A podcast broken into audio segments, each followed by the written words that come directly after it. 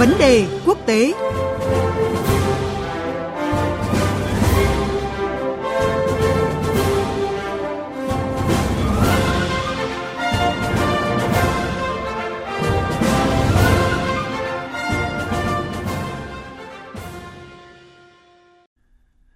Thưa quý vị và các bạn, dư luận khu vực và toàn cầu những giờ qua tiếp tục lên án vụ ám sát hụt nghiêm trọng nhằm vào Thủ tướng Iraq Mustafa al-Kazemi cuối tuần trước ngay tại nhà riêng.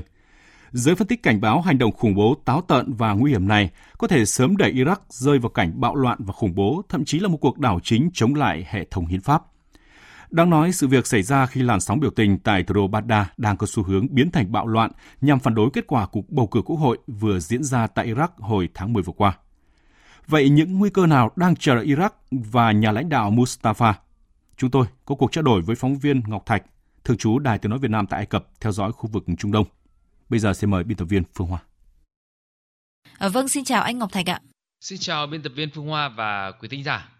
Thưa anh, à, dư luận lúc này có lẽ thì vẫn đang thắc mắc vì sao à, có tới 3 chiếc máy bay không người lái chứa đầy thuốc nổ lại có thể lọt vào vùng xanh ở thủ đô Baghdad của Iraq, nơi vốn luôn được bảo vệ nghiêm ngặt, đặc biệt là dinh thự riêng của thủ tướng. À, liệu chúng ta có thể lý giải như thế nào cho điều này thưa anh ạ? Vùng xanh có thể coi là một khu vực được bảo vệ nghiêm ngặt và chặt chẽ nhất ở Iraq vì là nơi đặt các cơ quan ngoại giao của các nước, trong đó có đại sứ quán Mỹ và các cơ quan quan trọng của chính phủ Iraq. Tuy nhiên, đây chưa giờ được coi là một khu vực an toàn tuyệt đối bởi khu vực này thường xuyên bị tấn công và phần lớn các cái cuộc tấn công lại nhằm vào các cái lợi ích của Mỹ. Hầu hết các cuộc tấn công bằng tên lửa hoặc là máy bay không người lái và hầu như không xác định được đối tượng tấn công bởi sự phức tạp về an ninh ở Iraq. Nhưng mỗi khi mà vùng xanh bị tấn công thì các cái nghi ngờ đều hướng tới các cái nhóm vũ trang thân Iran hoặc là cáo buộc Iran đứng đằng sau. Vụ ám sát thủ tướng Kazemi hôm chủ nhật vừa qua được coi là tấn công khủng bố có chủ đích. Đáng chú ý là mục tiêu tấn công lần này nhằm vào lãnh đạo Iraq chứ không phải là các cái mục tiêu hay là lợi ích của Mỹ. Như chúng ta thì đều biết, Iraq vẫn luôn là điểm nóng ở Trung Đông kể từ năm 2003 tới nay.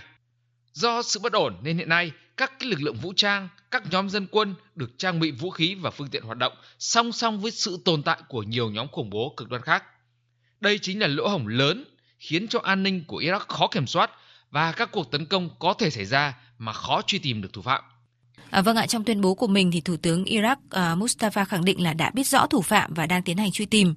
À, vậy dư luận khu vực có cho rằng là thủ phạm vụ tấn công có liên quan đến các cái phong trào biểu tình phản đối kết quả bầu cử vừa diễn ra hồi tháng 10 tại nước này hay không thưa anh ạ?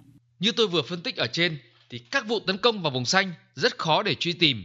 Dù trước đó các nguồn tin khu vực hay là tin tức từ Iraq nghi rằng thủ phạm ám sát Thủ tướng Kazemi chắc chắn thuộc các cái nhóm tham gia biểu tình phản đối kết quả bầu cử vừa qua và thân với Iran. Tuy nhiên đó chỉ là nghi ngờ và phỏng đoán.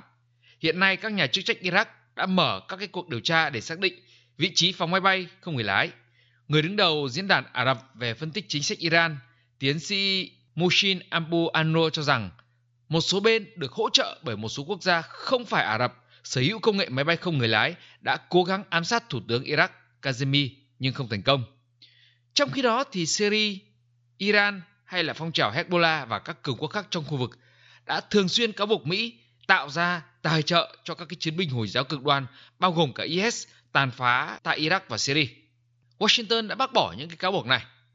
Tuy nhiên, nhiều khả năng vụ ám sát liên quan tới ông Kazemi vào cuộc bầu cử quốc hội sớm cũng như các cái biện pháp cứng rắn mà ông này đưa ra để tăng cường kiểm soát sự hỗn loạn của dân quân hạn chế vũ khí cho các cơ quan chính phủ, bao gồm cả quân đội và cảnh sát.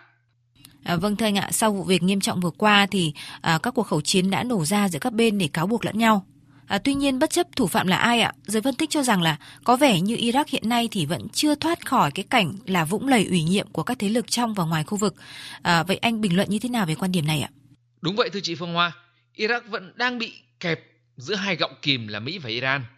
Mỹ thì vẫn có hơn 2.000 quân ở Iraq và vẫn sử dụng Iraq là căn cứ quân sự ở Trung Đông để có thể ngăn chặn các mối đe dọa trong khu vực từ Iran tới Afghanistan, Syria hay là Liban. Trong khi ảnh hưởng của Iran ở Iraq là rất lớn và chặt chẽ. Cuộc chiến ủy nhiệm ở Iraq có sự khác biệt với các cái cuộc chiến ủy nhiệm khác trong khu vực. Thứ nhất, đây là cuộc chiến giữa các phe phái ở Iraq mà phía sau là các lực lượng ủy nhiệm. Thứ hai, mỗi khi cần răn đe, gây áp lực hoặc phủ đầu thì các bên sẽ phát động tấn công ủy nhiệm có thể trực tiếp hoặc gián tiếp. Thứ ba, cuộc chiến và bất ổn ở Iraq trong nhiều năm qua là cơ hội để các cái nhóm khủng bố mở rộng hoạt động và tăng cường chống phá. Vâng, thưa chị Phương Hoa. Vâng, cảm ơn anh Ngọc Thạch về những thông tin vừa rồi.